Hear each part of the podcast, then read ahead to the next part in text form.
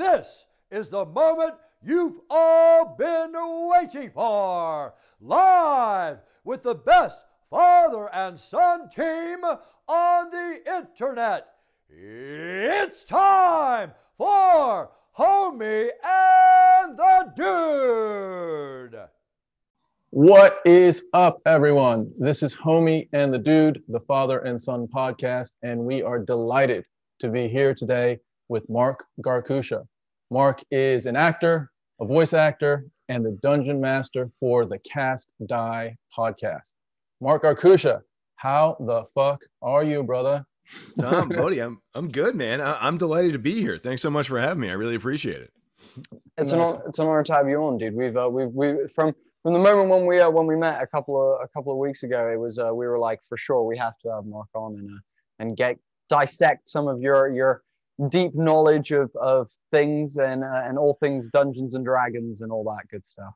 Hell yeah, dude! Hell yeah, yeah, yeah. When the, from the first time we talked, I was like, man, these guys have a great, great vibe, and uh, yeah, I've I've only become more uh, uh, firm in that opinion. So. Oh, dude. Well, we, we're uh, not only is it reciprocated but appreciated. Um, but um, dude, obviously, you know, uh, you are an incredible dungeon master and you're you're leading the tribe on uh, with this incredible podcast you're doing. And it's something that we both aspire to to, to be like in in the future. And not only that but uh, appreciate and love what you're doing. So tell us where did the love for dungeons and dragons start dude? Tell us tell us the dungeons and dragons origin story for you dude. Oh wow. Um well i mean you know uh, i'm i'm turning 40 next week. So like i kind of I was there uh, in what I mean. I'm sure. I'm sure a lot of nerds around my age think that they were in like the golden age of Dungeons and Dragons, but like, you know, in in the 80s, like the mid to late 80s, it was like such a like, um, like such a part of the culture, you know, such a part of the zeitgeist, and not in the way that it is now. Not in the in like the like nerd renaissance that we have now. Like back then, there was like the pamphlets of like one of the D's is for devil, and like you know, like legit nerds, right? Yeah, yeah, exactly. Yeah, yeah, like the you know your dungeon master is gonna is gonna sell your soul and like all this stuff, and um, so like it was like there was like an air of like you know danger and like mm. you know you, you you're not supposed to be doing this, um, which was like going around with all like the um like heavy metal and like you know uh, all like the the satanic panic stuff that was happening um, back then. But um, yeah, I mean, and, and like I always loved like fantasy movies and and um, you know I remember like always looking at the, the, like the covers of books in the library, you know, and the the coolest covers were always like the the sci-fi and then those fantasy covers, man those old school like Frank Frazetta and like uh, Boris Vallejo, like those crazy, you know, half naked dudes, half naked ladies. Like it was, um, those were the coolest covers. And I don't know. Yeah, I was just always, always into it. Um, but then, uh, my, my, like, my, like, best friend growing up, his older brother was uh, a dungeon master. And, um, and he, he, like, he, ran a couple games for us a few times and and then you know like then it was just like sold. We were like yeah steve's into it? Oh forget it. Like this is the coolest thing in the world. Isn't there something about like the um you're the best friend's older brother the mystique about that dude oh that, man. you know? And like yeah this dude was like peak peak 1989 like cool older brother like mullet you know like oh Iron Maiden posters on the wall. Yeah. Drove a Camaro. It was like there was just like everything is like every box was checked. Most the most acid bleach jeans you've ever seen. A hundred percent. A hundred percent. Thanks for watching this episode. We really appreciate you supporting Homie and the Dude. Please hit us with the Holy Trinity, like our Facebook page, subscribe to the YouTube channel, and follow us on Instagram. Just search at Homie and the Dude. It all really helps. Dude, uh, like so it's interesting you said it during the like satanic panic thing because it was really funny like doing some research when I kind of reinvested myself in Dungeons and Dragons. I went in like kind of I don't know something that's important to me, and I think a lot of people agree with this is like to really appreciate something, you either have to go to its origin or the stuff that is considered like almost canon or like core. You know, like for Star Wars, it's the original trilogy. If you don't watch the Right, right. original trilogy, you haven't really watched Star Wars. And it, like you, you've seen the renditions that people have made since, but it's not Star Wars. You know, so right, right. like I, I- I appreciate that, that. So I went that I went back and I started doing some research and I read about you know Gary Gygax and how it all started and the whole inception of D and D.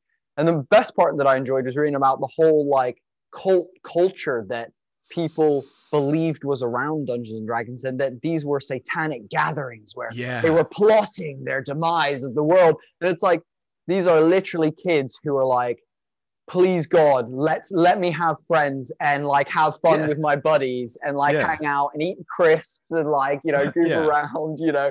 And I think it's it's really, really great. And what I also now love is that those kids in in the 80s, like yourself, you know, who went through that that stigma now are the guys who are like the, the leaders of the next generation and you guys are like this is how it should be. And this is this you know do you know what i mean? I, I actually really appreciate like I, I got humbled on facebook the other day by another dungeon master over opinion that i had and it was it was beautiful. He he serviced me in a way that, that it was it was unbelievable. I couldn't believe how how much he he burned me and uh it was so beautiful to be humbled in that way. And i i appreciate that there's so much vast knowledge amongst the older population in Dungeons and Dragons, actually, which is quite cool. And it's rare because not many things in life have the older core knowing like the, the most advanced, the best things, the most knowledge about it. It's like, you know, tennis players, the old ones, you know, don't have the crispest backhand anymore because it wasn't really a thing when they were doing it. You know, it's like, But they got this sneaky slice drop, man. Oh, it kills you. yeah. exactly.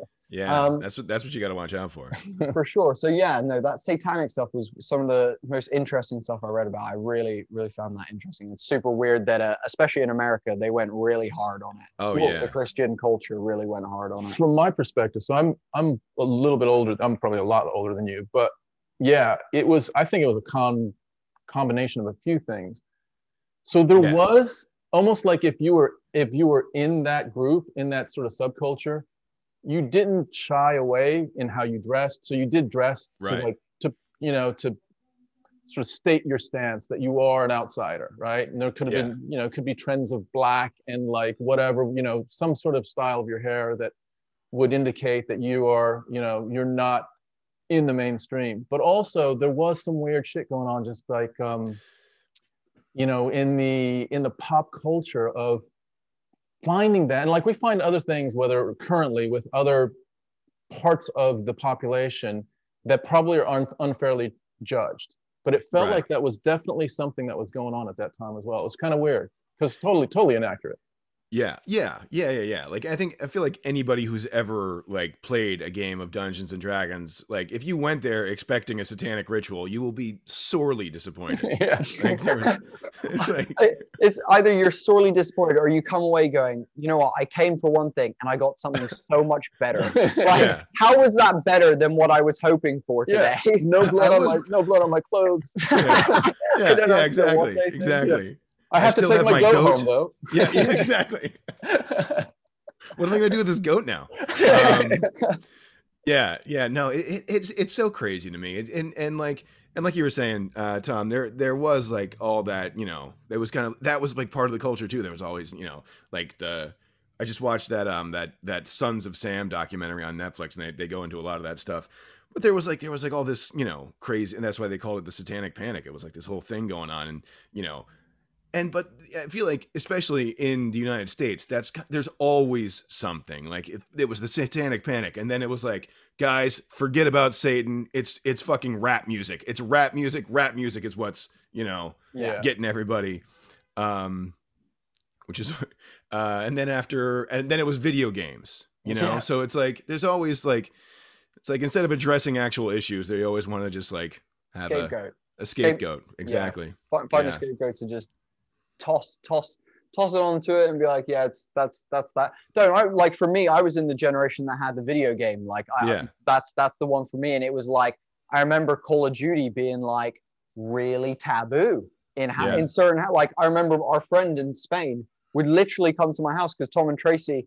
At, at this point, when when I got my first console, um, I'd already watched like Kill Bill and like Yeah. ridiculous like gory Right. movies, and they they were like, how old were you? You were like, uh, I was like 10, 11. You guys were like, how much worse is a game going to be than like Crimson Tide? Like, Yeah. it can't get much worse than that. So, like, I was playing shooters and Call of Duty, and my friends would come over because they couldn't at their house to come hang out and play at my house and and and, and play some games and stuff. And I like, it's weird that that that, that, that pressure comes from society in, in in certain ways, and it's weird when you're in that subculture as well, because then not only are you viewed by uh, like older people, the older generation, or even the, the group that's persecuting you, but also sometimes your peers start drifting Yeah. because of what's being fed into their ears and whatnot, and it, it becomes a, a weird one to to engage in. But uh, but yeah, absolutely. it, it can affect young people for sure. Big so, time. yeah, let me ask you this, dude.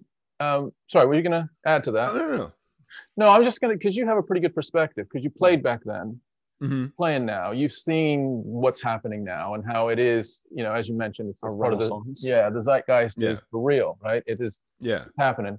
Um, what what what what's your take on that? Like, are you are you are you kind of slightly bitter because you were there at the beginning? or are you like are you wide? I mean, to, to one extent, we're we're we're kind of trying to ride that wave as well. The timing Yeah. be pretty right. Yeah. No, you know, um, I I am I'm not a gatekeeper. Like I am like, let's all play, let's all do it together. Like I I my only like instance of gatekeeping, uh a nerd gatekeeping was in the like early 2000s when when like Harry Potter came out and everybody was like, "Oh, we love Harry Potter so much." And I was like, "You posers. You guys are such posers. Like, you know, you made fun of me when I was reading Lord of the Rings, and now you want to read Harry Potter, and it's it's stupid. What a dumb thing. Uh, you know, because I hadn't read it. I was like, I was like, you guys suck. And this was when I was in college, and then like, and then I read, you know, I read the first book, and I was like, oh my god, this is this is really good.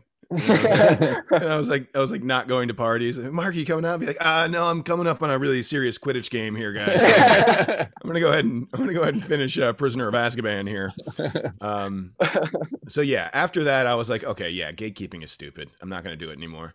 Um, and and like that, I, that kind of made me think about it, Bodie, when you when you said that um that somebody like uh uh serviced you. Um, and it's like I think that there is there is that thing in in the especially in the in the TTRPG community because a lot of us were you know nerd or a lot of us still are nerds but a lot of us Hmm. like got picked on a lot of us like went through all that all that shit.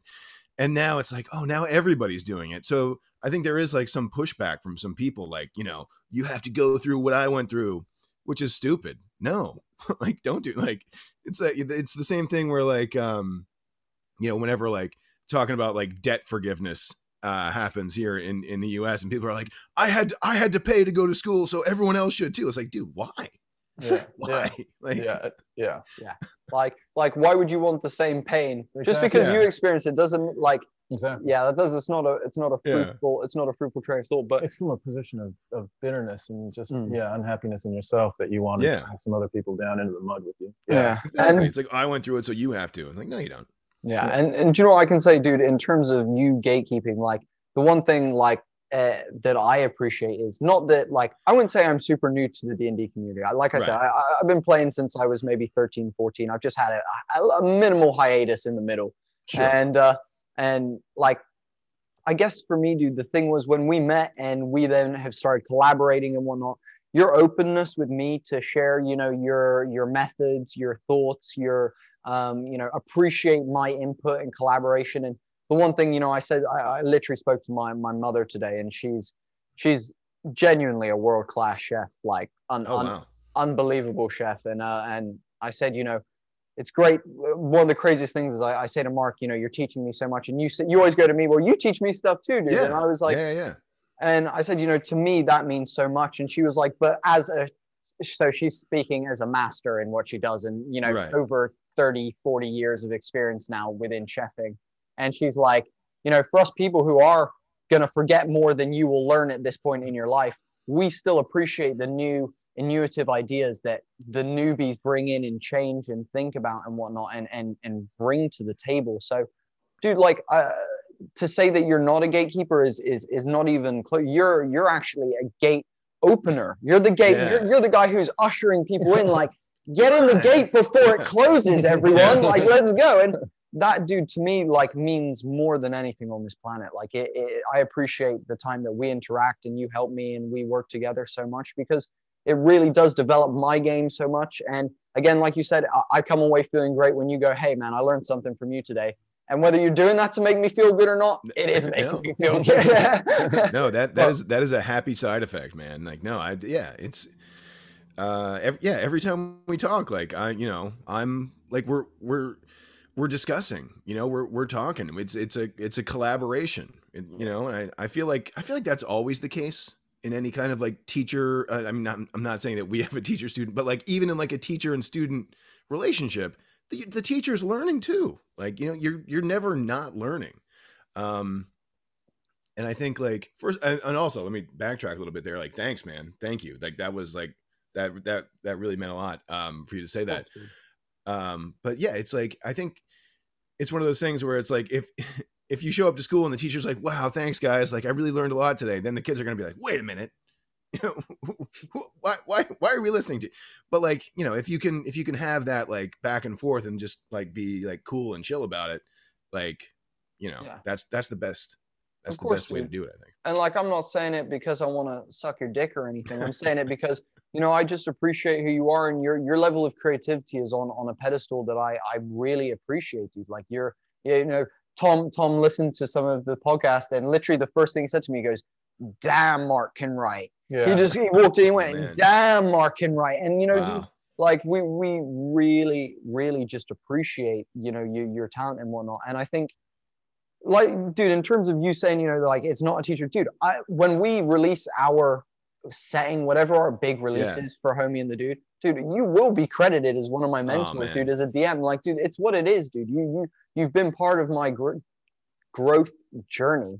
And i think it were like dude I, I i don't care how you feel about it. You're getting a, you're getting you're, you're getting you're getting some words in a book somewhere. Oh, and wow, that's yeah. you know it's it's just how it is dude. And we Yeah. like we appreciate just like tom has mentored me through life and stuff and helped me grow up and to be a young man. And i've helped him out back and helped him loosen up and not be it's like it's tightly wound and um and so you know it's yeah dude i would just really appreciate it. Ev- ev- you know all the people that have helped me along the way will will get a will get a mention for sure and and you a, a special one for what, what Wow. you've done but That nah, means a lot. yeah of course dude go on tom Thank you. Yeah, dude. So let's let's. I mean, to to Bodie's point, um, I wanted to just get into the cast die and really Yeah. start unlocking, you know, kind of how the whole The thing behind the started. scenes. Yeah, yeah. Oh, and wow. you know, we're happy to share our, our process as well and what we're trying to do. But it'd be cool for anyone that's you know that's sort of in a similar place, that's thinking about getting into the game, that's in the game in a different part of the track. It'd be cool Mhm. just to sort of um, share our experiences. So I think the first thing is like with what Bodie said, dude.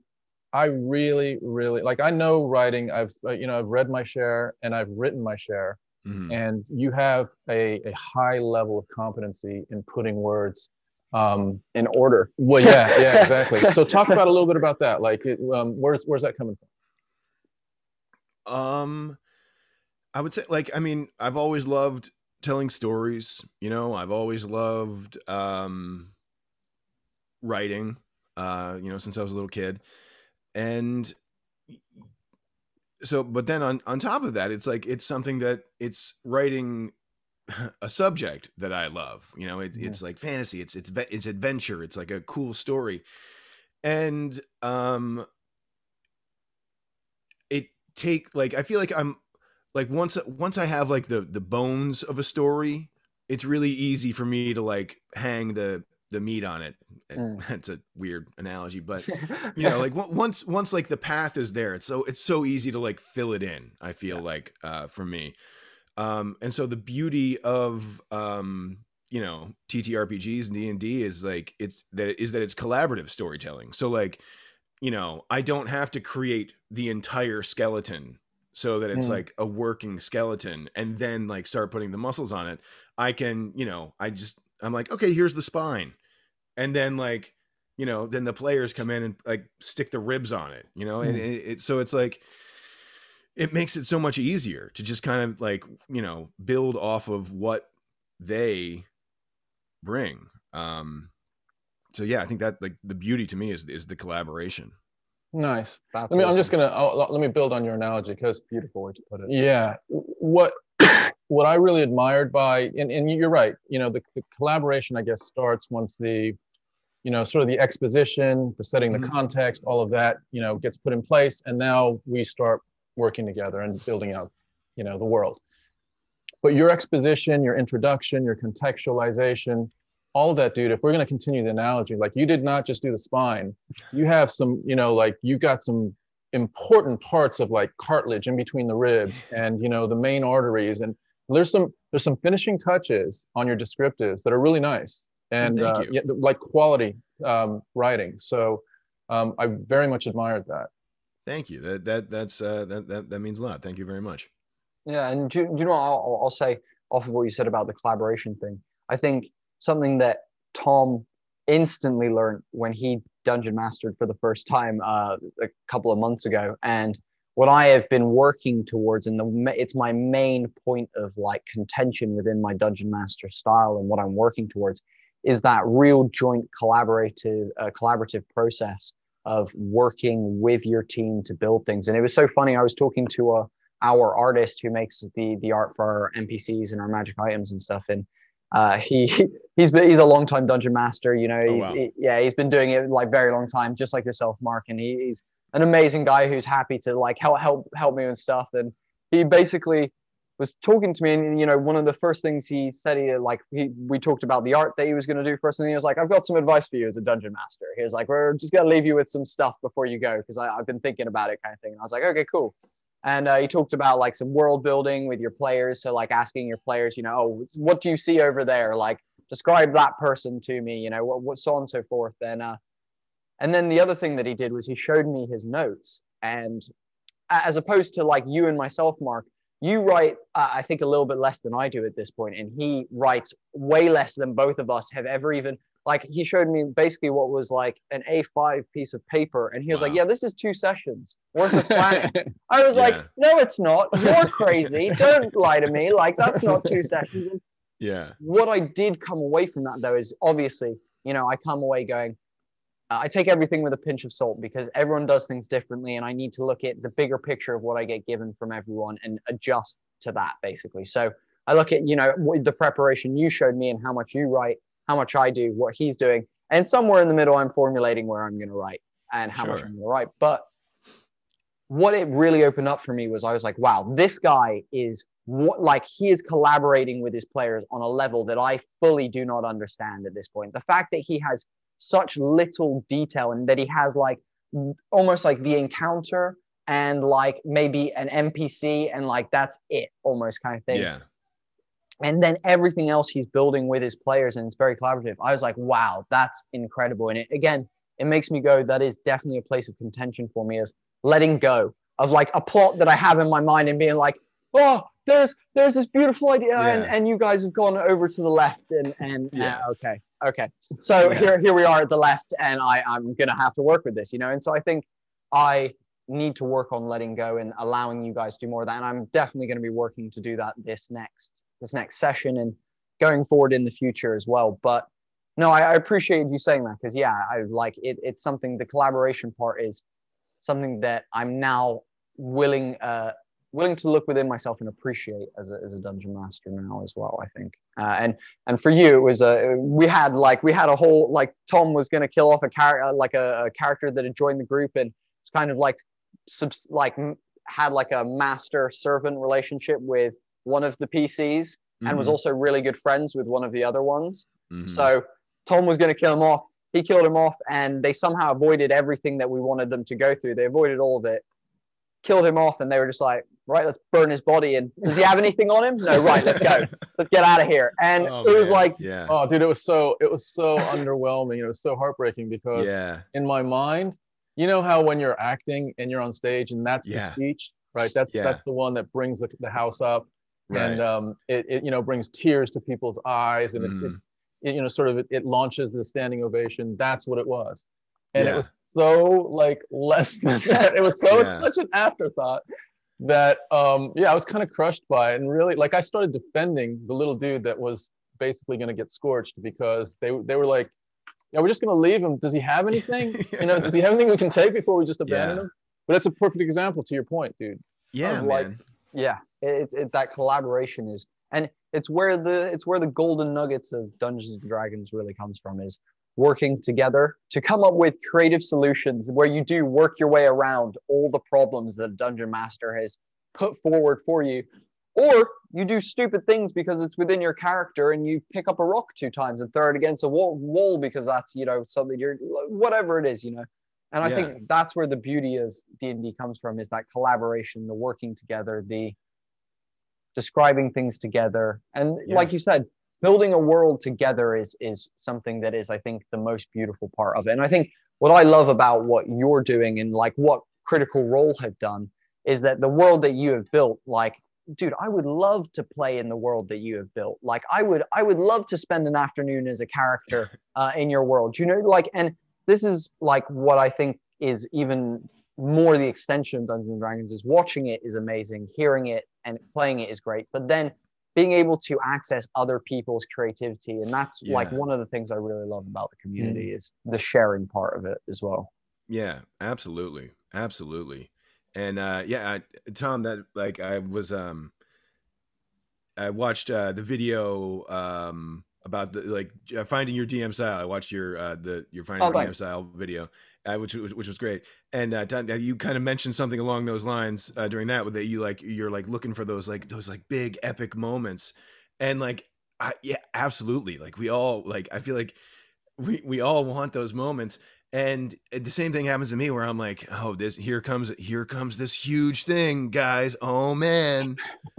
And then and then everyone's just kind of like uh okay um so yeah i said i wanted to like pick up some daggers before we left And like, what the fuck man like I, I, I, tried to build out this huge moment um but then you'll have these other things where like that are completely out of nowhere Yeah. where it's like then it like like ev- like people are crying and like you have like we have uh in in the episode coming out on Monday like my minor minor spoiler there's a scene where um like where uh uh prime um our our barb our uh, our our Goliath uh custom uh beastborn class uh he he goes hunting and and he like but he, he doesn't want to like at- in, in in this moment he doesn't want to like go hunting and he's kind of like he can like talk to animals. So he, he he finds this wounded animal and like kind of like like eases it into the next life.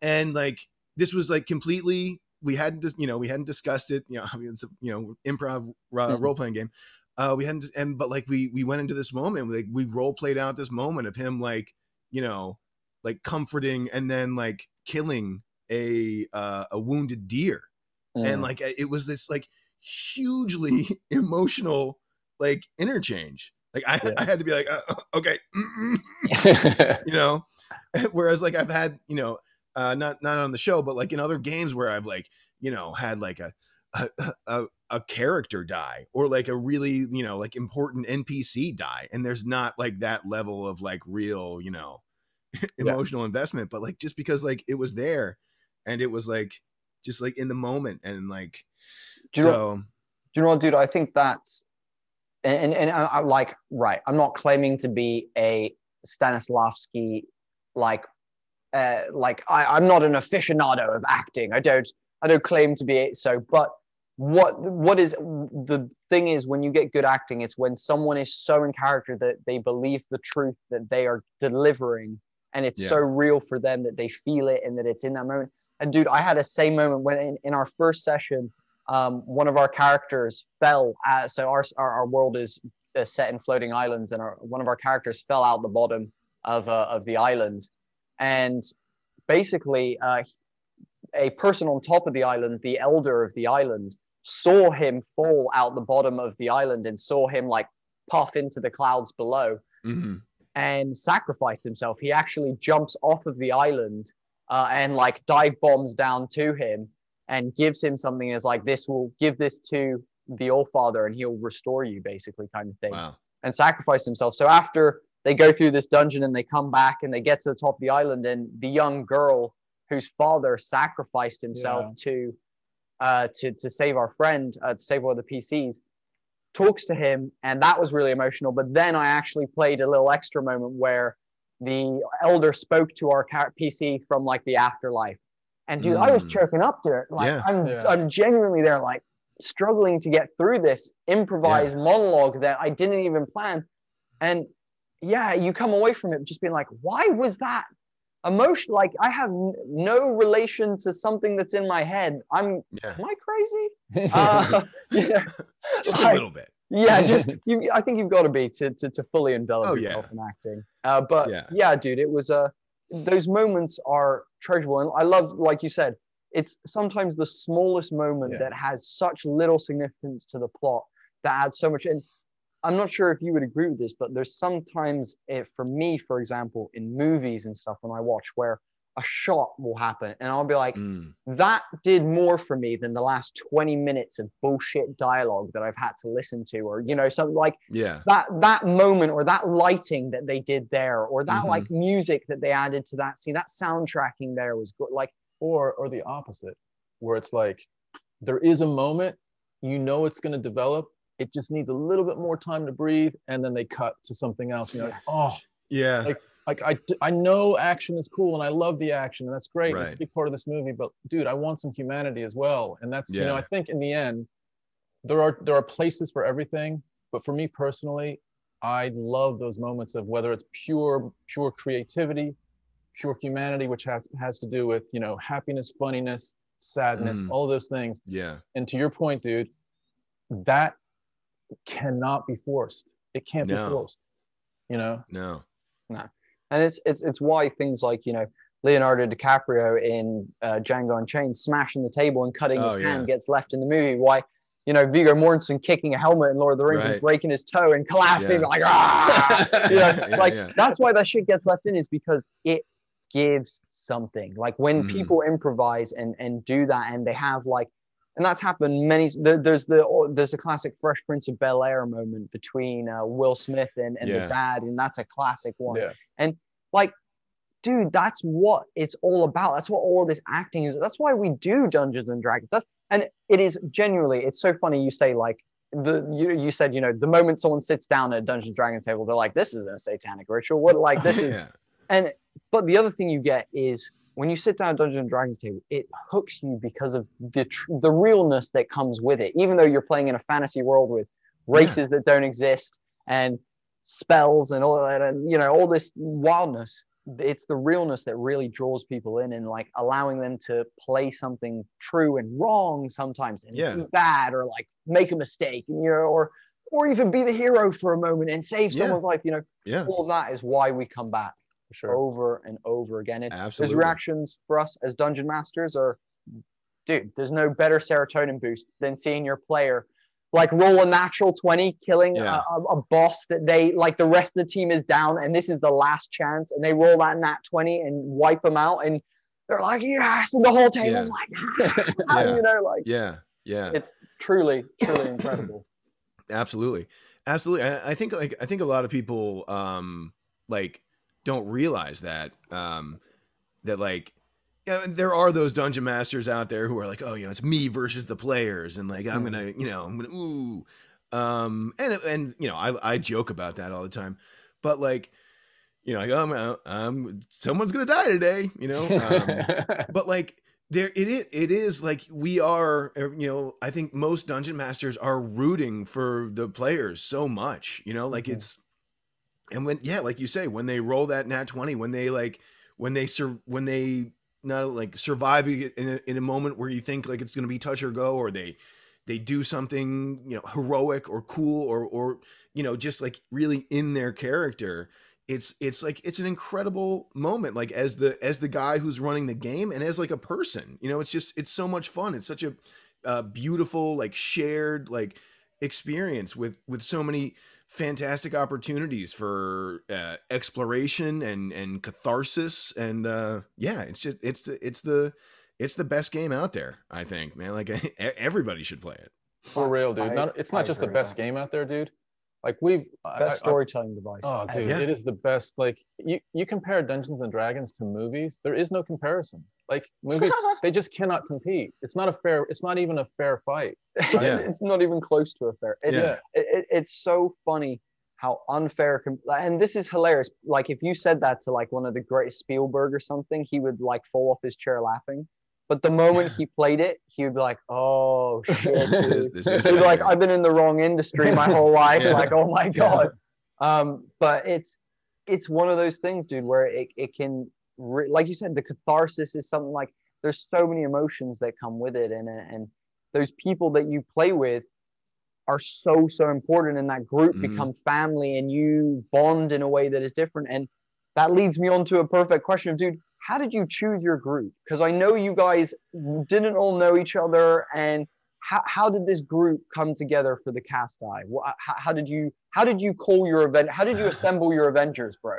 Uh, um so well it, it was kind of it was multi multi multi-layered slash faceted. Um the the way the uh the podcast came into being um was with me and uh ryan or with ryan and i um uh ryan andes um feltian on the show. Um we used to see each other like once a week before the pandemic because like we would see each other at, at like auditions all the time you know? You, you see like the same 10 guys at every audition Mhm. you know? And um like just uh, just a bunch of goofballs um you know? Uh it's always funny when you when you walk into like a a, a studio and you're like let me see where like oh there are the on-camera actors and oh yep there's the vo guys like okay. It's it's it's an easy thing to uh to, oh yeah uh, super done up and, and and on point and then like unshaved guys in sweater or in, in hoodies like okay great that's what i'm um but we would see each other all the time we would like you know like get to hang out and catch up so um then you know during the pandemic like we hadn't seen each other in a long time and, and he sent me a message. He was like hey man you know it was like right when like outdoor uh dining was happening again um he's like hey like let's you know we've both been you know isolated we've both been you know being careful like let's go grab a drink.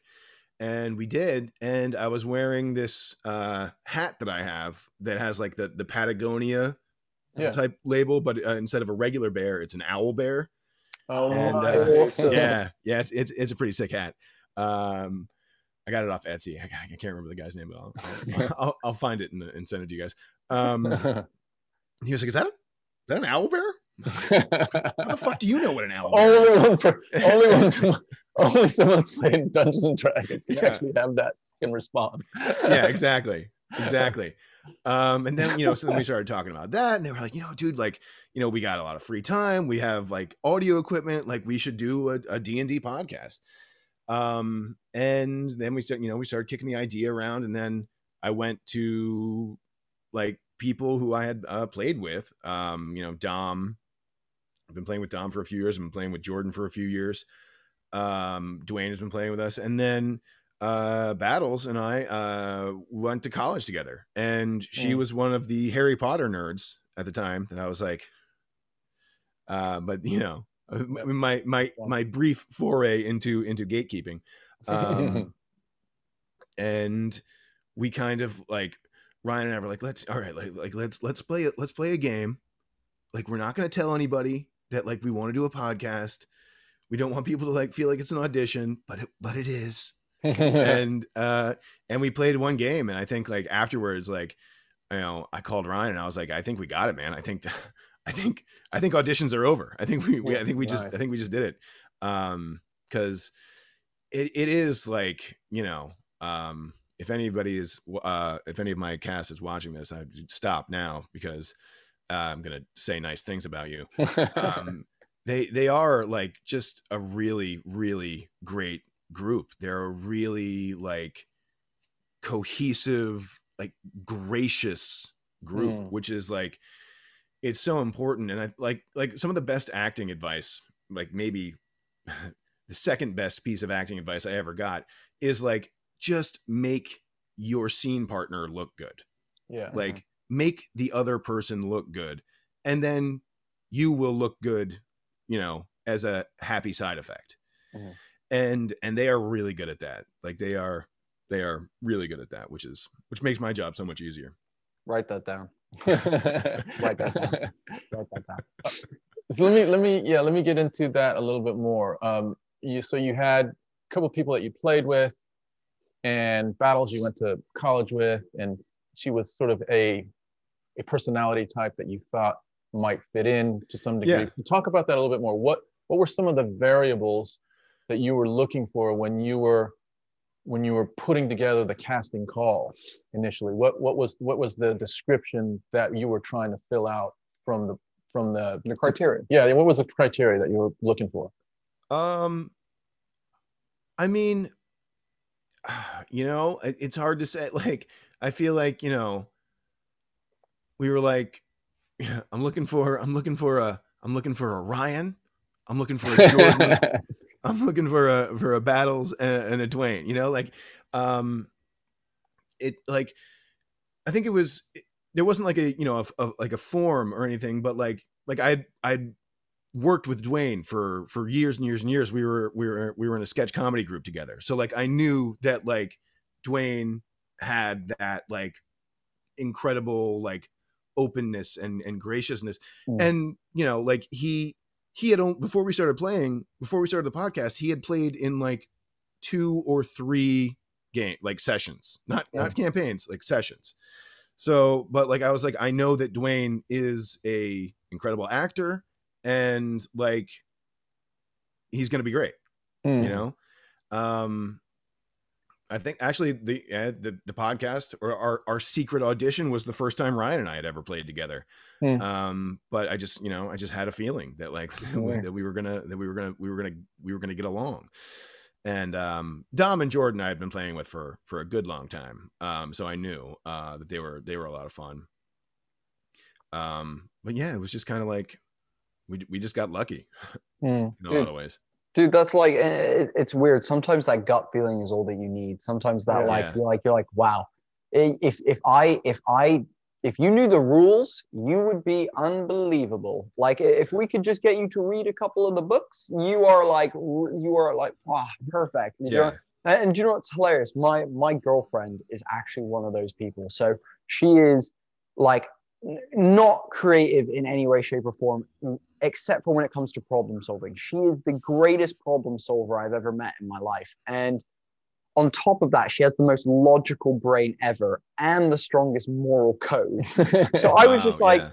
I was like, you might not find like the role play thing is maybe not your forte, but numbers are your forte. Being Mhm. being a strong moral compass for multiple people is your forte. Planning and strategizing is your forte. I was like, you're made to be the battle strategist of this Yeah. group. I was Yeah. like, you're made to be the one that goes, guys, we don't have to just fight in. Let's should we just talk to someone? Like, you know what I mean? Like yeah, a person who like is like, guys, wait a second, like you're all you're getting too excited. Like, and so it was one of those things where I instantly when we started playing, I was like, oh, she's gonna be great. Like she will fit in and she'll add something to our group that we don't have yet. And it and yeah. like funnily enough, she's joining our session uh, tomorrow, and uh, and hopefully it will be a, it will be a really good one, uh, and and she'll uh, she'll get along with the game and and, and the session uh, as a whole. I think yeah. I think Sorry, my, my fiance just had to come in and, and grab her. Uh, It's all good. ring. Don't stress it off. Hi. there. Can't I can't leave the house without it. Yeah. Of course not. Hi. See ya. Um, Dude, was that recent? Oh uh, no, no, it's been it's been. A, while. we were no, no, no. we, we were supposed to get married in uh, in November, uh, Oh, all right. so, but due to um, you know the global pandemic, we, we Yeah. beyond our control. yeah we had we had to postpone.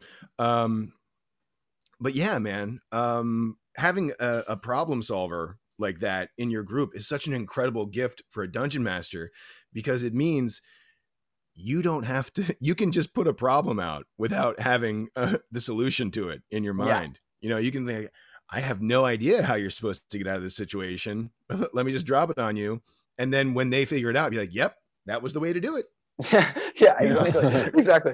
It's it's, Yes. it's the old uh, it's the old bait and switch. I wanted Yeah, to ask exactly. you. I wanted to ask you a question that might be a little bit taboo, but I Okay. think it's super important to ask it because uh, I'm just interested. Critical Role get criticized massively for being an all white, Hmm. like nerdy people podcast.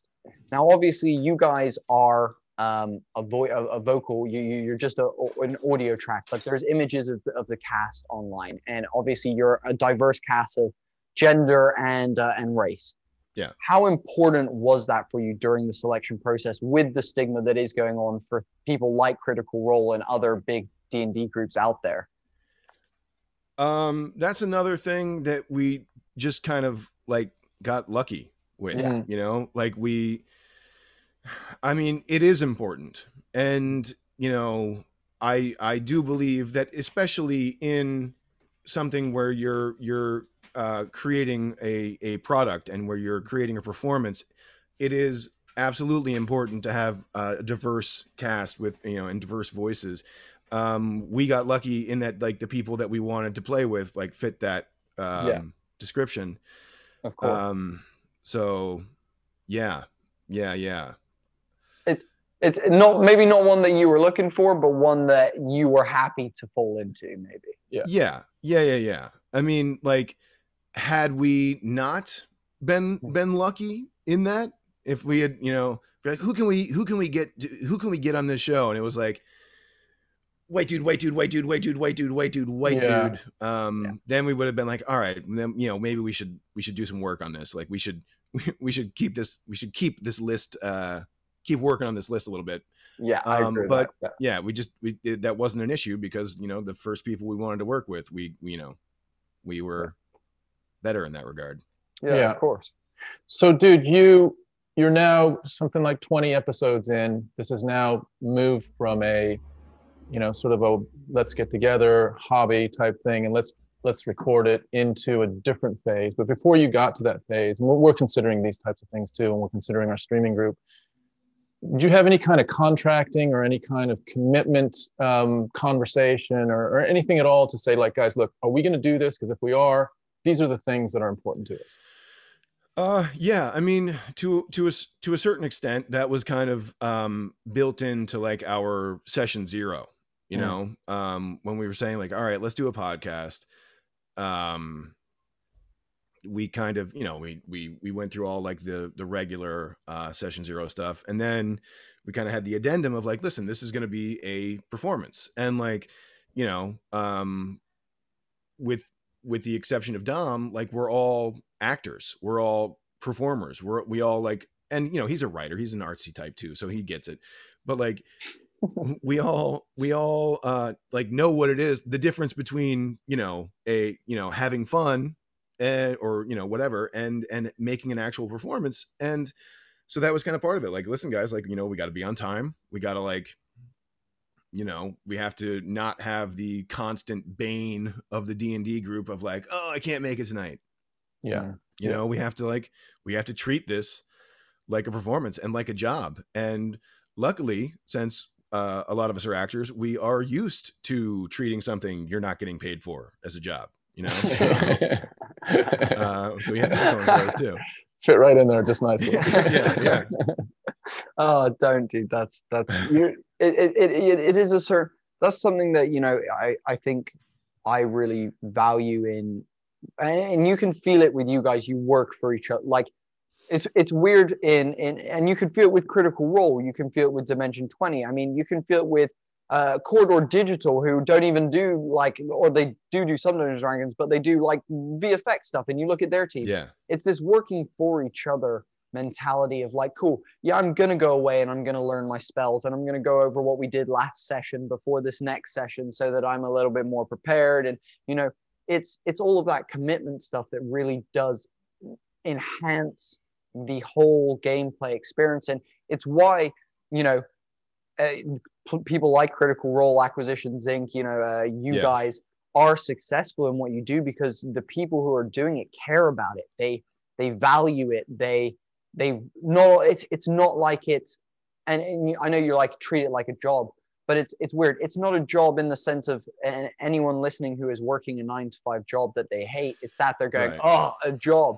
Like tom and i have been doing this podcast for nearly a year and we have made probably around let's be real. If we don't include the freelancing work I did, let's let's let's actually be real. Probably around 200 pounds ish at this point, and that's after a year of hard work. And Yeah. we're still doing this. We're still enjoying it, and we're still pushing. And it's because this job is not a standard job, even though it is same amount of work time. We're actually putting in more hours than I would put into like a standard job. Yeah. but the love and the passion is what drives it. And the want to the want for me to be better as a dungeon master as a podcaster as an editor as a this and that so that i can be better for tom. And tom wanting to make it so that when i have a thumbnail idea he's got it on photoshop or figma or whatever we're using. And he's got the tool you know we want to be able to do obviously we'd like to pay someone to do it that'd be fucking nice but you know uh, but yeah. but you know at the end of the day it's it's something that we love and you know it, it we really do do it for the passion and i think you know that's what you're talking about is that Yeah. it, it's treating a job with passion that you love and that, that you want to just keep coming back to for some you're just like Mhm. god i just need to be back there and i think yeah dude i think that's a big part of finding that group and i think it's something that we've talked about a few times in terms of finding our lot as well. We we hadn't you know uh, it's been sort of a late stage consideration of that this is a performance because that is not you know the the the home group the family group the friend group doesn't have that consideration right? You can have someone that's really good at dungeons and dragons and they're really good at just the rules and all that stuff and and performance actually gets them so far to their comfort zone that they're not even enjoying it anymore Yeah. they Yeah, yeah, yeah. probably in some ways would be great and in other ways would be a disaster for Mm-hmm. the type of thing that we're trying to do um, the irony here is that i also think there's a bit of pushback for performance d&d right Yeah. and so although the, the alternative is if you were to watch just like a fa- like i think in our heads we think oh the family group would be great to watch dude dude dude dude dude dude dude in some ways maybe but Yeah. in some ways like there is a reason why some some groups are getting the views and the and the followings that they have. And it is it a, a large part of that is the performance. And so the fact that that was a leading variable for you is important for us to consider as well when we when we consider putting our group together. I agree with that. I, Yeah. I agree with that Yeah, that is that is something that like as we were getting started that we that we had to like take into consideration because there is like you were saying Tom there is a lot of um stuff that you know is fun at the table and like you know cool to do at the table. But like you know as far as audio drama goes not really engaging you know?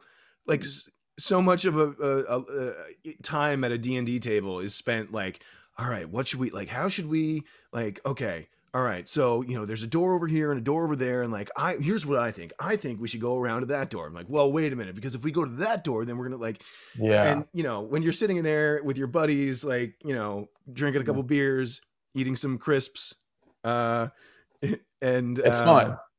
yeah, yeah, it's fine. Like, Yeah. but but if you're if you're listening to a podcast and you know you're listening to the the minute 35 of the discussion of which door to go into it's like all right you know i would i would rather not listen to anything. You know? Um, yeah. um dude. so yeah you, yeah. How two questions that kind of like interlock with each other because you just mentioned there you know that there's the umming the eyeing and whatnot. And also you mentioned that because you guys are an audio podcast you know a lot of the like drama of like you know sometimes someone being like and i do this yeah. And you're yeah, like- yeah, yeah. This action can't be seen you know? So right. how much are you guys changing your style so that you are very much verbally getting that across? And also how much are you editing in post of that? Like i think it's door left and so i think it's door how much of that are you pulling out in post? Um at first a lot.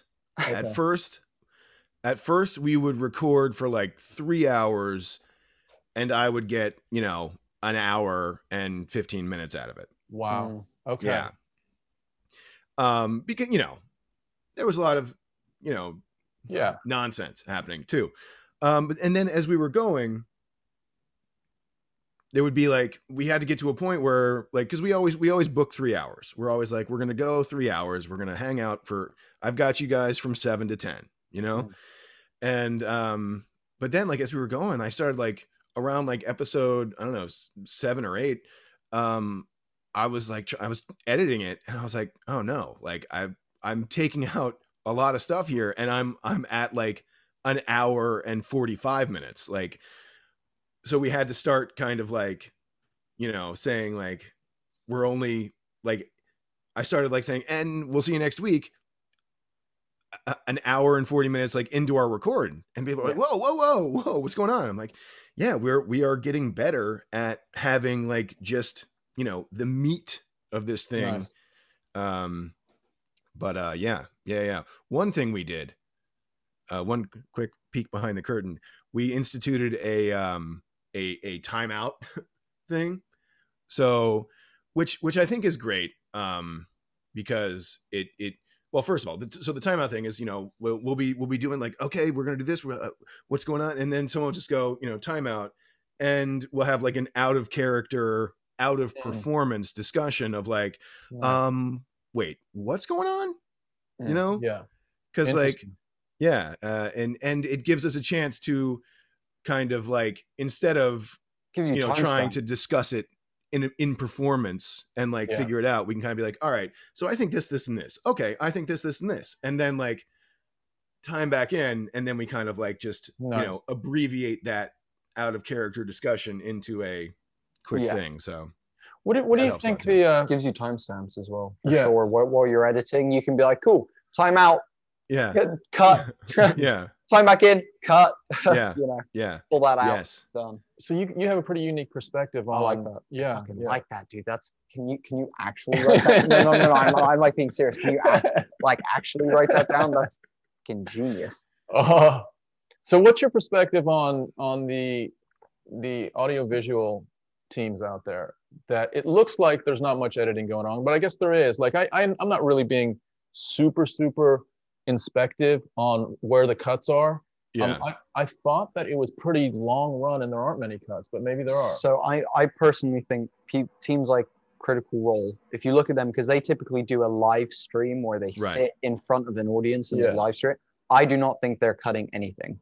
I think people like Dimension 20, however, who have a two hour stream where it is a lot of, like you said, just meat, meat, meat, Yeah. meat all the time.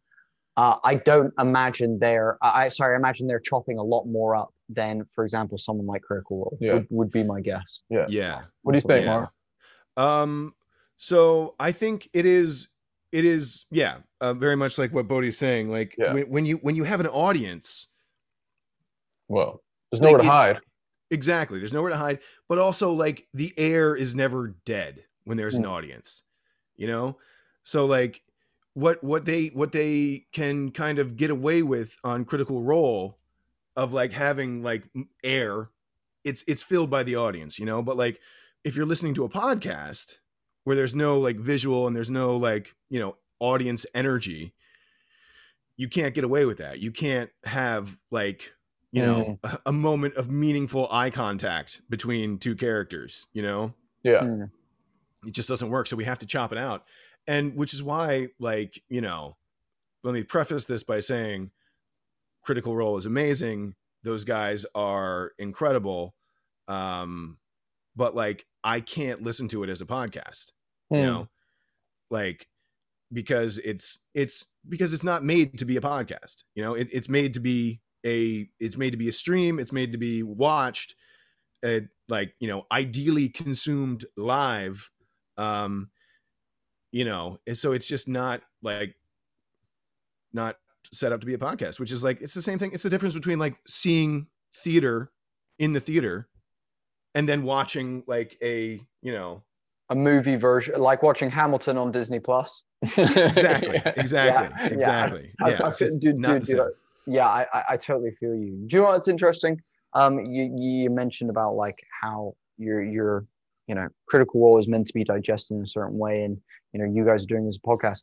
Is there a next step for the cast die where you guys do incorporate like uh, whether it be a like recording of your your you guys as a video or some sort of like animated anything on top of it or is there anything that you guys have considered in that way or are you thinking nah we're going to just keep it as a podcast because it is at the at the core of it a very minimal thing that you know there's not a whole lot of worrying about audio, video, editing both of those, rendering, releasing them to platforms that can hold. You know, it's not just Spotify anymore or like Right. iTunes. It then becomes YouTube and like so on and so forth.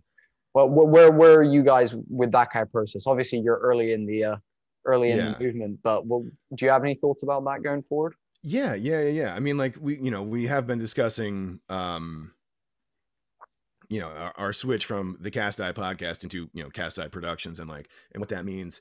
And I think like our our flagship, you know, our main show is always going to be a podcast. It's always going to be um, like it is. But going forward, we do want to, you know, start uh, foraying into streaming.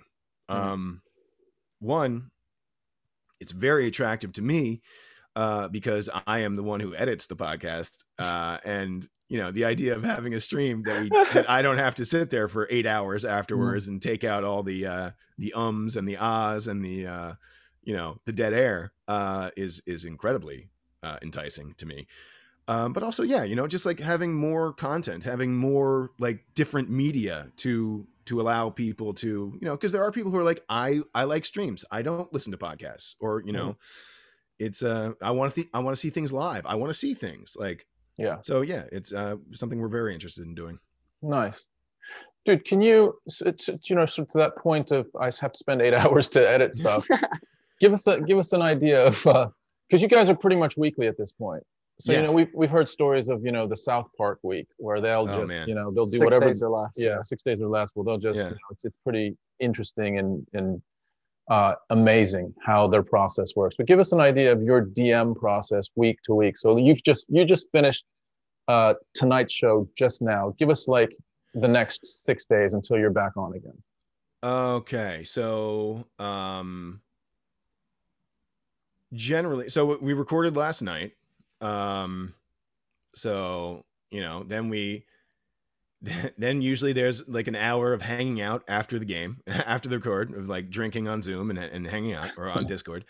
Uh and then um you know, probably later today I'll, I'll do some editing and I have gotten a lot better at the editing. It doesn't take me nearly as long as it did at the beginning. Um, and also because, like I said, you know, we um, there is a, uh, a a- a phrase in um, that that I heard that, that is great and and really speaks to me, which is instead of saying we'll fix it in post, you, you know, say we'll fix it in pre. So like when you're when you're making a product that is like easier to edit, like it's it's so much easier on the back end Yeah. um so I, I don't have to spend quite as much time on that anymore and um because you know the beauty of doing this show from a dm perspective is that like usually if you're running a like a regular sit at the table game you're probably playing for like three or four hours you know we play for an hour and a half two Mm. hours and i am a stupidly optimistic dm as far as like how much we're going to get through you know i'm always like all right so we'll probably you know, we're going into town. We'll get through town. We'll probably get through this encounter and this, and then, then okay. So I'll, let me just like let me let me prep up to that, and then you know, then like we're we're still at the end of the episode, we're still like outside of town, like talking about shit, and I'm like, okay, great. So I have all this all this stuff prepped, um, but but it but it's great because you know going back to the collaborative storytelling thing is that like so like you know i have like these things kind of like you know um i have the skeleton of these things laid out uh but then you know we we fill in the the the flesh on you know this much of it uh and then i can then go go to that during the week and and use that to like feed the next part Mhm. you know so it it is a all DMs, yeah, you, you just run an hour a week and record it, and then listen back to it, and uh, it's it's it makes for uh, easy DMing. Do you know what, dude? It's it's something that not only do I fall victim to, I I I- fall on my own sword multiple times. I'm exactly like you, dude. I'm like, "Oh, yeah. So we're gonna get through that intro section where I introduce the two new characters in probably like five ten minutes. Yeah, And then you know we're gonna we're gonna get on the ship and there's gonna be this and there's gonna be that and we'll get through to, and then they'll meet this person and we'll walk through that and they'll get to the arena and then they'll do that. I'm but like you said, it always ends up being like we're halfway through, and I'm like, we're not even close to what. Like, why did I do all of this? Like, fuck's Yeah. sake.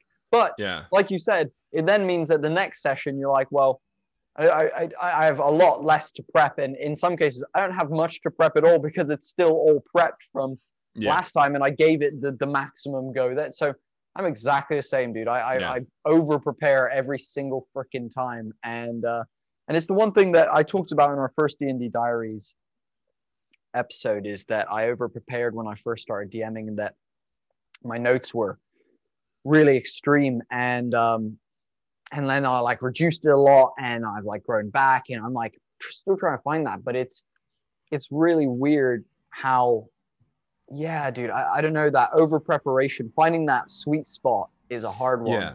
you Yeah, know what I mean? Absolutely. And I, I think it I think it goes back to uh, something we touched on earlier of like of being kind of scared to um release control. Uh, you know, yeah. and and like and like Tom, like you were saying, like, oh, I have this really like epic moment that we're gonna get to, and like um it it's so like uh, what I what I try and do is like think about what what is happening like outside of the characters and just kind of like get that kind of set in my mind or you know set down and then let the characters then play in that quote unquote sandbox type thing um while still having like like so it's like yeah you guys don't have to do this um but things are happening and they're going to happen regardless of what you do. So like um but uh i lost my train of thought there. But uh yeah it, it's it is that like kind of you know letting the, t- like, taking a step back and being like okay i had a cool idea. I had a cool thing that was going to happen if you went in there. Um but you're you're not into it. You're not going in there. Okay. Uh, and then you you take that cool thing and you put it in your pocket and you save it for later. Um Nice. yeah Yeah. So so you have sort of a built-in pipeline of story that you've prepped, and usually it sounds like you get up to a certain amount of it, and then you have some that carries over for the next session. Does that does Yeah. that feel most comfortable? Like we're always managing our sort of our performance anxiety and just Sure. preparation and all this other stuff. So does it feel for you personally? Is your style to have a bit in the pocket, a bit in your back pocket, just in case stuff goes in a way that you weren't expecting. And then you also are a little bit ahead for next week, or do you feel like you you're more of the I'm going to fly by the edge of my seat and let's just see whose hair catches on fire first.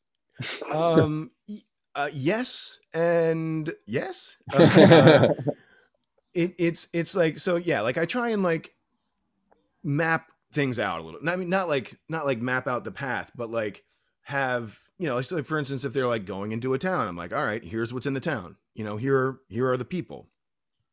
Here are the uh stores. Here here's a couple like conflicts that could happen you know? And i just like have these notes.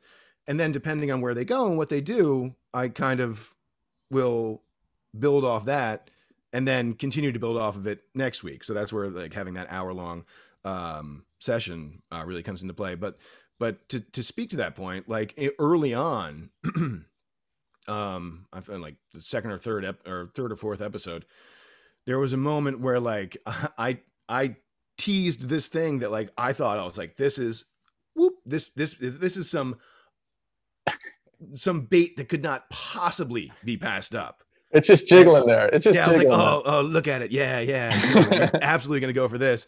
Um, we're like, I was, I was thinking they were gonna go like talk to uh, more or less like the, uh, you know, the kind of like criminal underground guy. Um, eh, but then they were like, nope, we want to go into uh, the other half of the city and talk to the noble. And I was like, right on. Okay, great. I have not, I have not prepped any of that. Yeah. Like so, um, so yeah, and, and that was kind of like a, a, a like a, a, great learning moment for me, um, to you know not not get like super detailed on one thing because I feel like it's one of those things where like the more detail you put into something, the more likely the the players are to like come up and like sniff it and then walk away. You know, Yeah. that that trap doesn't work. Um, but yeah, yeah. So I so I kind of like try and have like a, a like the shotgun approach, you know, of like getting a lot of like little details around. So wherever they go, I have kind of a um little roadmap. dude that's uh you know uh, I, I i hope there's other young dms or new dms listening you know it's it's it's great advice you know it's it's exactly what i'm wor- like to me like uh i i this uh interestingly do you know what's hilarious i'm going to contradict you and then i'm going to agree with you uh, all in a moment um i literally this session that we're about to run tomorrow so we're about to run our first ever dungeons and dragons session in person which is going to be awesome Awesome. um, and so we've like printed a bunch. We got a map, we got uh, tokens, you know, we got we got all the shit for the players and stuff. And um, but uh, this this this one is written quite narratively. I've I've made it quite strong in terms of narrative, in terms of uh, getting them to a big first decision, basically that will allow Mhm. them to then unlock the sandbox element of our world, Right. basically.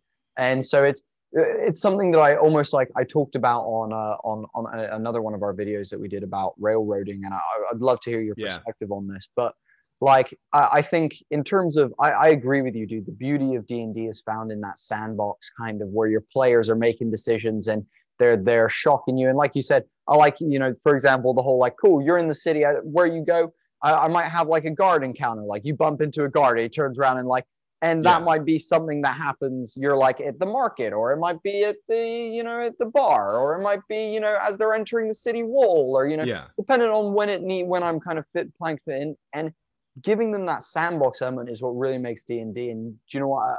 The other thing that i would say then contradicting that is there's times where you know and i'm sure you'll agree that like that little push of like hey hey guys you're like here's here's the breadcrumb and i'm just going to Yeah. leave that there and then kind of walk away.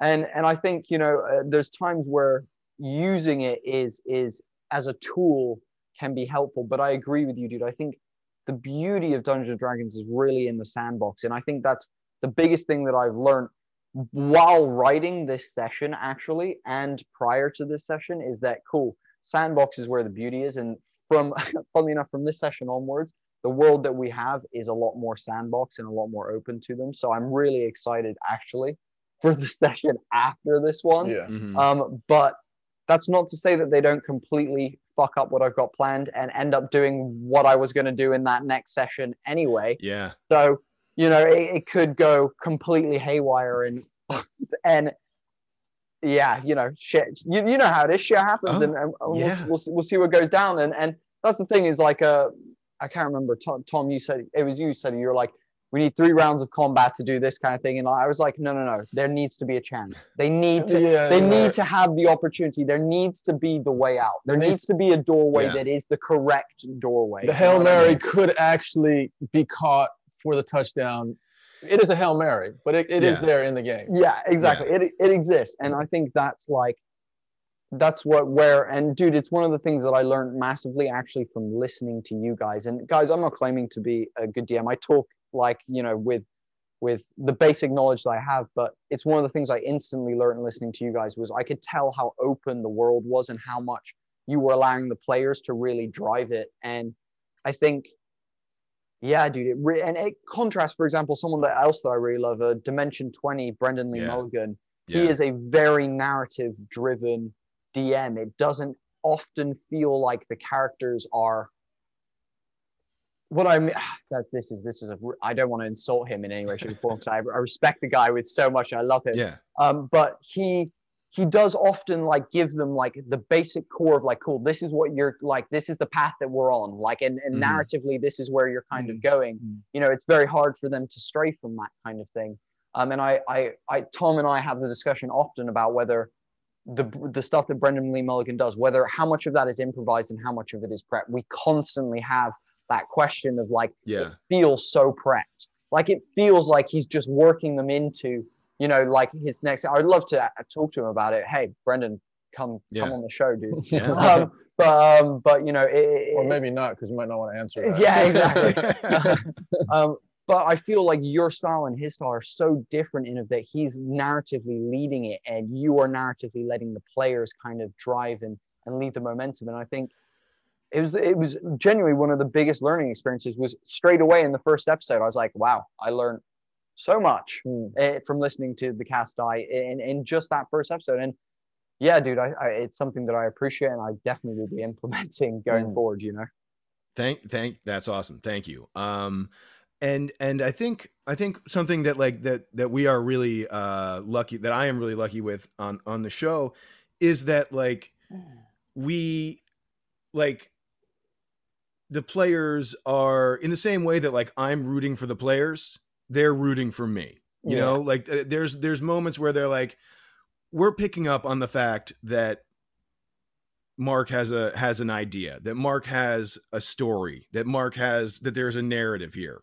Mm. So one thing that we talked about early on too was like, you know, because it is a show, because it is a performance, like of like finding the reason to say yes, you know?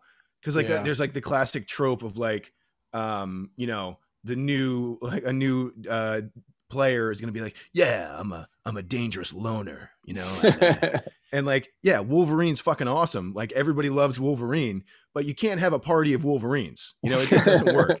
Like, you know, it's like, sure, yeah, you are a, uh, uh, you know, I work alone type guy.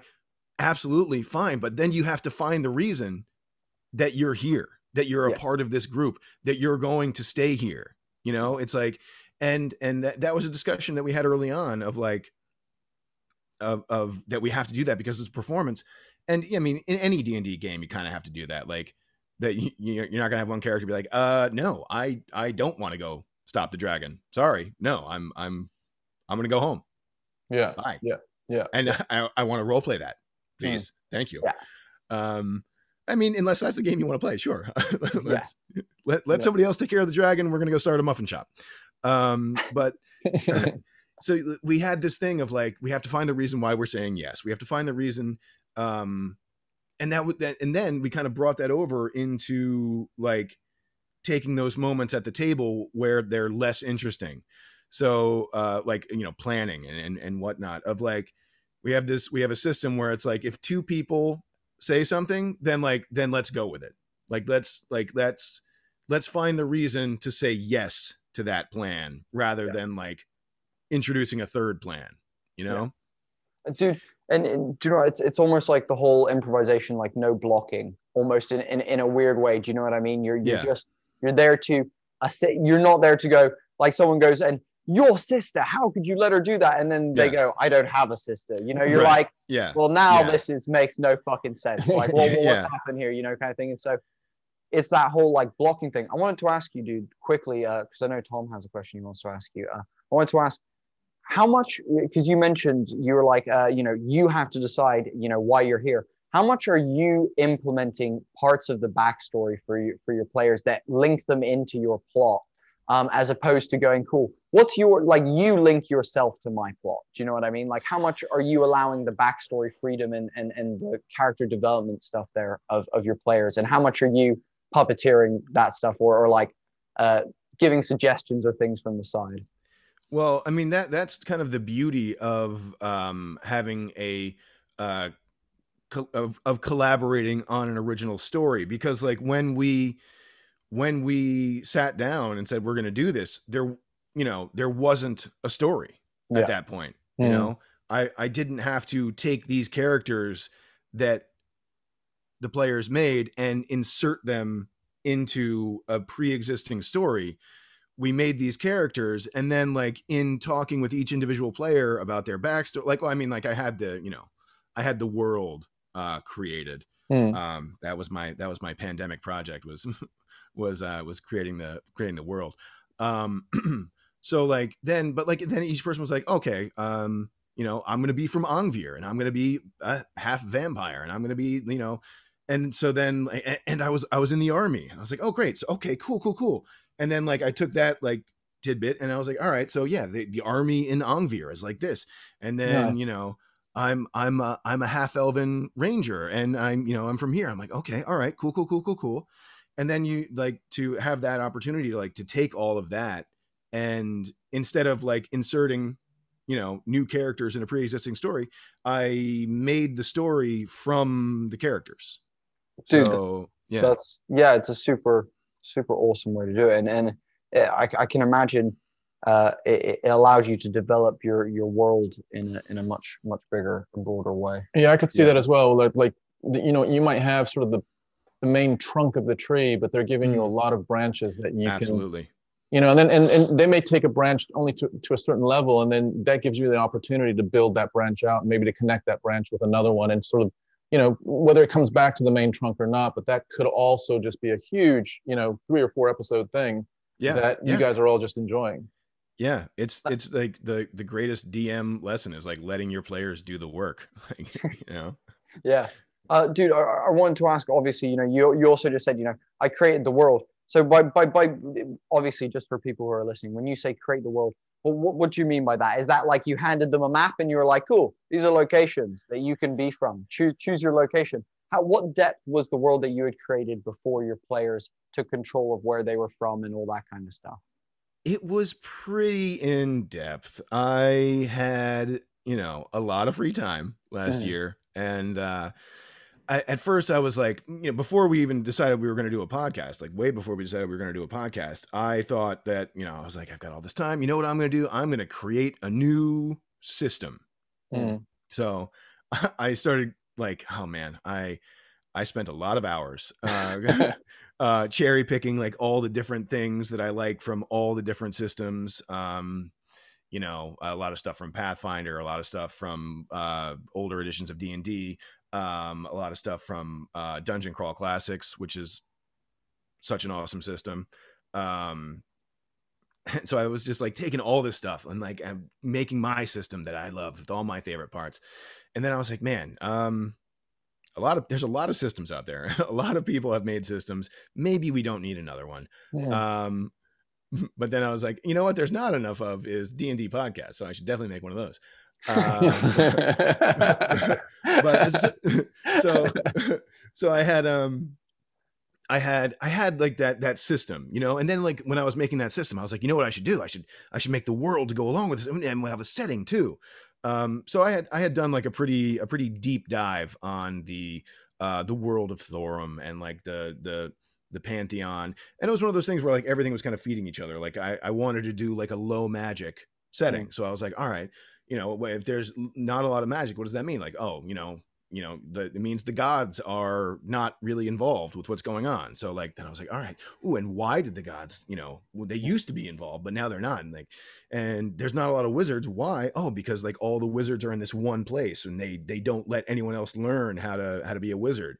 So then it you know in kind of like having all these um you know like mechanical things that i wanted to have then like finding out like figuring out narratively why it makes sense um allowed for the creation of a pretty pretty in-depth uh world Nice, dude. No, and and I can imagine uh, your your players uh, appreciate that and uh, and and and we're able to study it as well and get some like, do you know what I mean? Like, be able to get because, dude, like it comes down to this as well. Like, when you are playing a character, the more information you have about that character. Now, whether that's because your director is giving you that information in a movie, or you have gone away and added Hmm. develop the character yourself privately or whatever it that's when the best acting and the best understanding of a role comes from yeah having worlds of knowledge it's why you know ian mckellen can play gandalf bloody perfectly because yeah there's literally books galore where he Yeah. is described in like the most incredible minute detail of like his face all the way through to like his celestial being of being a Mhm. song you know so the, the, the- knowing gandalf is you know everything about him it's Right. hard to not know about him you know and so i think you know uh it's one of those things where you are most able to be your role when you have the most information to you so i'm sure uh, for Yeah. especially for you know you, you you're you know like you mentioned some of your players were relatively new. I'm sure that really helped them as well dude having this like core base of knowledge that they can like pull from that isn't just rules do you know what i mean? Mm. Yeah. isn't like numbers and what dice i have to throw and what does Yeah. this or that you know? It's actually like cool i know that my city does this haha yeah.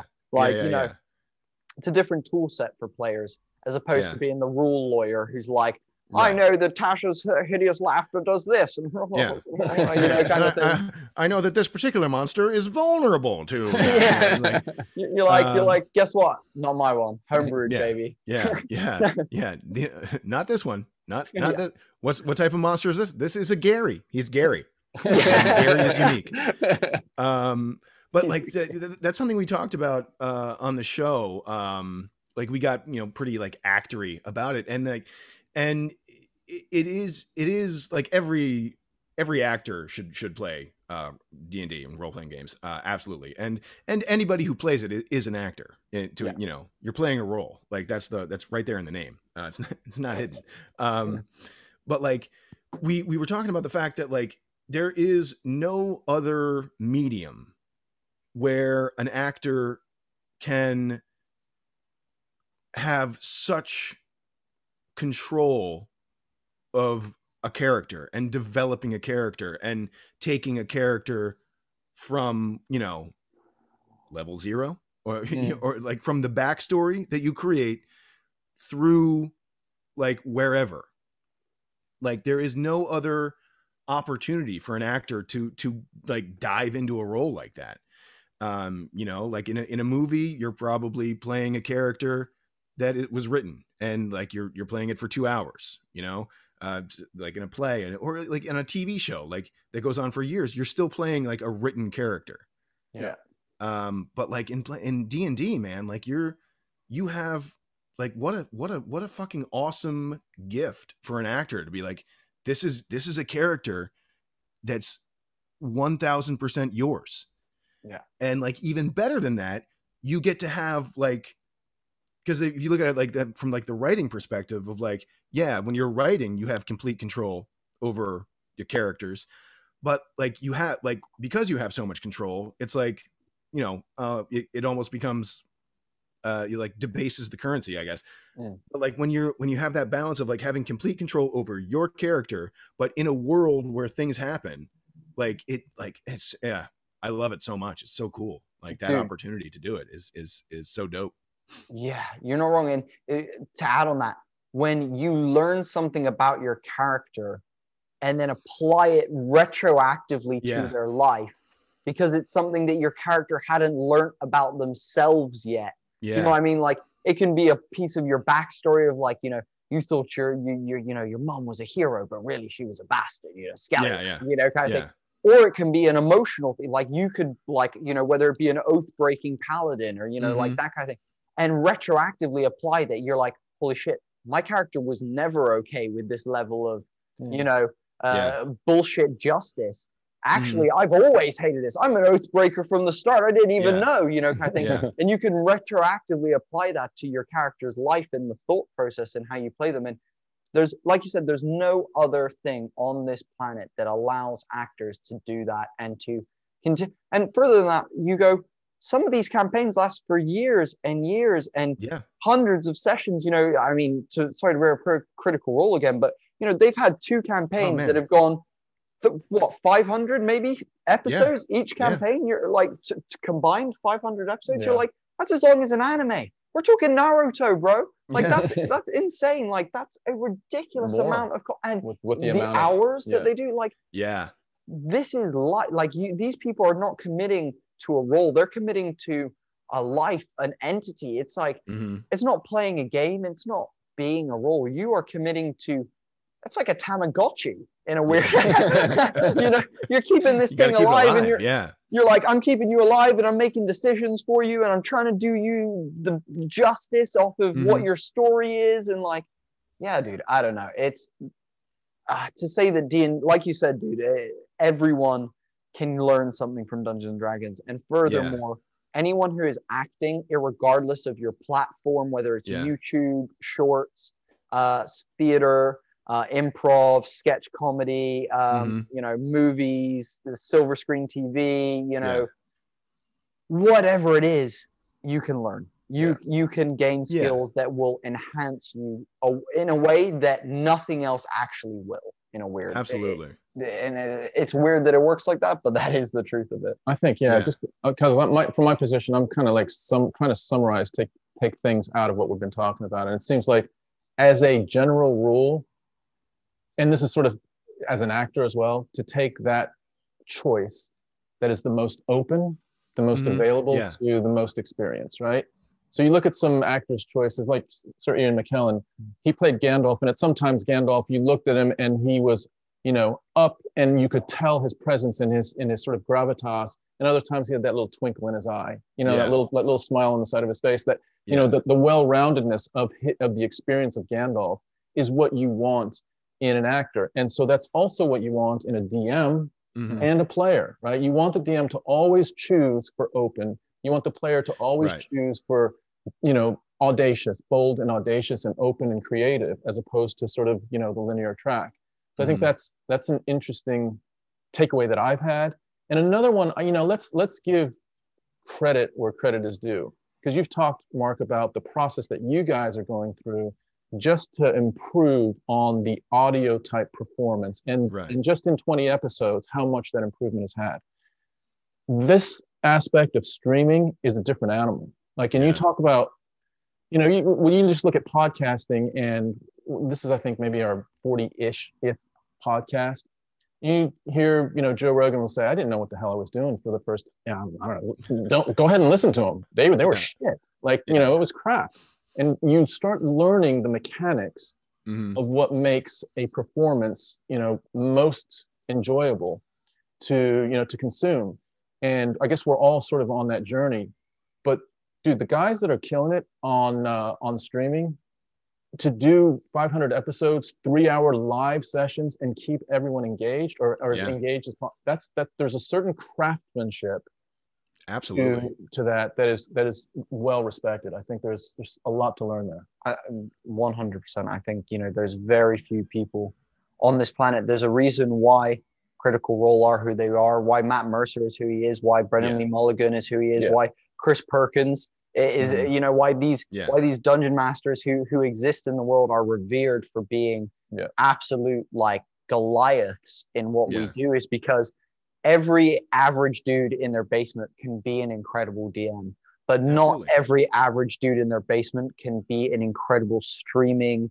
uh, performance. You know, not Yeah. every single one of us can do that, and that's where it really comes in. And the reason why I say this, you guys are and will be up Yeah. there with the greats Oh, because your guys' show has the quality, it has the, writing. the writing, it has the also the, the the power behind you guys in terms of like we've talked about the passion, the wanting to be there, the Yeah. wanting to learn your your world and like do work outside of this so that when you Mhm. do come to the table or to the zoom call it's as incredible as it can feasibly be. Like you guys have all of that. And then on top of that you've got accents and you know really good combat you know a combat system that is way incredible that you've developed and Thanks, you know all, all the other stuff that you've worked on. Yeah there's there's no way in hell that the cast die within the next i would say three years is is is up there and raking in what what what what those guys are. like i i i definitely am putting my money on I, I i think five years is a stretch i think i think you guys will be there in three years without a doubt without That's, a doubt that's pretty incredible, man. I I, I hope so. that, would, that would be pretty great. No, you- Um, you, you guys deserve it, man. You you put in the work, and and and that's what, and that's that's the other thing is you can feel it. Like Mm. it's it's one of those things that you really can feel, as opposed to you know, like you said, when you when you meet someone and you knew with Dwayne and those guys Yeah. that it was like you could feel it. Like, dude, I've listened to a lot of D and D podcasts where, like you Mm. said, you're sat there and you're just like, oh my god, Mm. when will we get to something that Yeah. means anything in this Yeah. plot whatsoever you know and you guys are so meaty and it's so like high paced and so like and, and by high pace, i don't mean that you guys don't spend time on your role play and have engaging conversation i mean it's high paces in i'm constantly on the edge of my seat like oh oh oh shit like Yeah. this is you know it's constantly interesting and that's why i think it is, is where the gold dust happens do Mm. you know what i mean Yeah. So, dude, you know, we're, you know, we're all in front of a camera right now, but there's a lot Yeah. of stuff going on behind the camera as far as the hustle, the grind. right. Yeah. Talk a little bit about what your approach is with the grind. And, you know, there's this, there's the social media aspect of it and there's other things. What, do you, you know, what is, you know, without re- revealing the, uh, the the secret sauce, let's say, of, of what your strategy is to continue to grow. What what things are are really growing your audience? yeah how how are you growing your audience as a as a pretty new podcast and it is growing you know it seems like What advice can you give to other new podcasters? I guess maybe. Um, well, I mean, like as far as secret sauce goes, uh if I if I knew it, I would I would give it away. Um, but like I- think, you know, one thing like that I've I that kind of like coalesced for me a, a few years ago. I was I was at a job and this guy, this editor, uh, I was doing like a, I was doing a commercial gig um, for like uh, Allegra or something, and um, the the the the editor uh, had this like neon sign that said "Work hard and be nice," and I was like, man, that like that's that's like that's it. Like that's the advice. That's the thing. Like like yeah, you know, don't be an asshole. Like. Uh, and I, I said before, like my, my second favorite piece of acting advice. My first favorite is um, uh, Spencer Tracy uh, said, you know, um, learn your lines and hit your mark, you know, and like, like, and like, but that's uh, like that kind of like really succinct, like seemingly almost like trite, simple thing is like, yeah, dude, like if you are being genuine, if you are being real, um, that that I think that always comes through. And like I think that's like, you know, when when I talked to you guys the first time, I was like, man, these guys are fucking awesome. Uh cuz I think like that is, you know, that that's you guys. And like cuz I don't I don't know how to I don't know how to I'm not I don't have a marketing degree. I don't have like a, you know, any like I don't know how to do this. I'm just out there like being nice and like trying to, you know, I'm I'm working hard and I'm being nice and I think like I think I think people can can, can see that. And like I think you know, well, one also, you, you, you if you can, everyone should definitely be lucky. Like you want to, you want, you want to definitely be lucky. That is that is a huge best advice I can give is That's be good. really lucky. just bottle some light just bottle some lightning Yeah. man Yeah, yeah, Do it for you. exactly. You, you, you, you, you know how it is, dude. Though only halflings have that luck, you know. Yeah. Oh Little- yeah. Little, little yeah. D&D joke there. Yeah. Little, little, little race trait there. exactly. Um, but yeah, yeah. I mean, like, yeah. Uh, if if it's something you're passionate about uh, and you're you're willing to put in the time, and uh, you know, hopefully, good things will come from it. But like, Yeah. yeah, lucky, lucky is definitely the most important thing.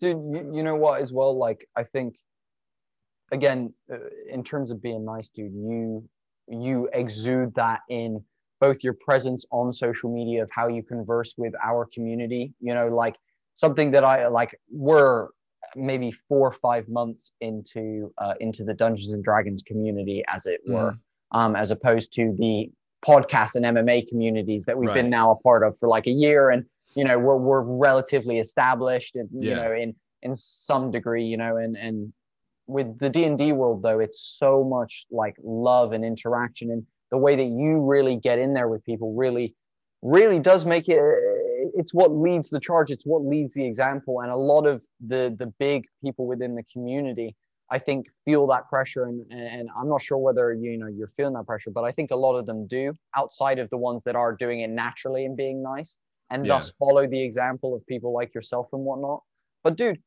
like i mean to to, come down to it i mean you wouldn't have been on the podcast if you had if i hadn't have commented on something that you posted and Yeah. you come and message me and go hey i need to work with you. I don't know how but we need to work together Yeah. at some point. and without that dude we're not here. We're not writing together. We're not Yeah. being friends and being buddies and like so dude you are the one who's taking that step. And we as the community around you appreciate you and your entity within the social media and with what you're doing outside that. So the the work hard and be nice is not something that people don't see i could have Should write guessed that down down? yeah, Joe, I could have guessed that that was your like if that was like if you're like guess my motto, I probably Yeah. would have put that somewhere in my top three guesses. Yeah. for like you, dude. Like it really comes across. So you're living up to that, dude, and and we appreciate you massively, man. Thanks, man. And yeah, the feeling's mutual. And uh, and so yeah, we'll uh we'll start wrapping this up because it feels like a, a natural point to do so. But uh, I wanted to uh, give you a chance, dude, to like I said at the beginning, uh, shout some stuff out, any stuff you're working on, any adverts that are coming out with your voice on it, any uh, cast die, any any D and D supplements, anything like that, dude. Get where can people Do you find need you? supplements? You mean like you mean like like to take? I like, like Train like to, to hit the gym with the Ah, because your dice rolling hand is like jacked. You're like, ah. It's important to keep uh, to take like a, a vitamin E supplement, you know, to keep the, to keep the ligaments uh, nice and, and juicy for your for your dice rolling hand. sponsored Um, by. yes, Yes. yeah, yeah. We have, our our GNC is going to be our first sponsor. um, I mean, well, yeah, uh, we had the the Cast Eye podcast, obviously, like that's you know that's that's our main thing. Um, at Cast Eye Podcast on on all the uh, social medias and everything, and wherever wherever podcasts are found.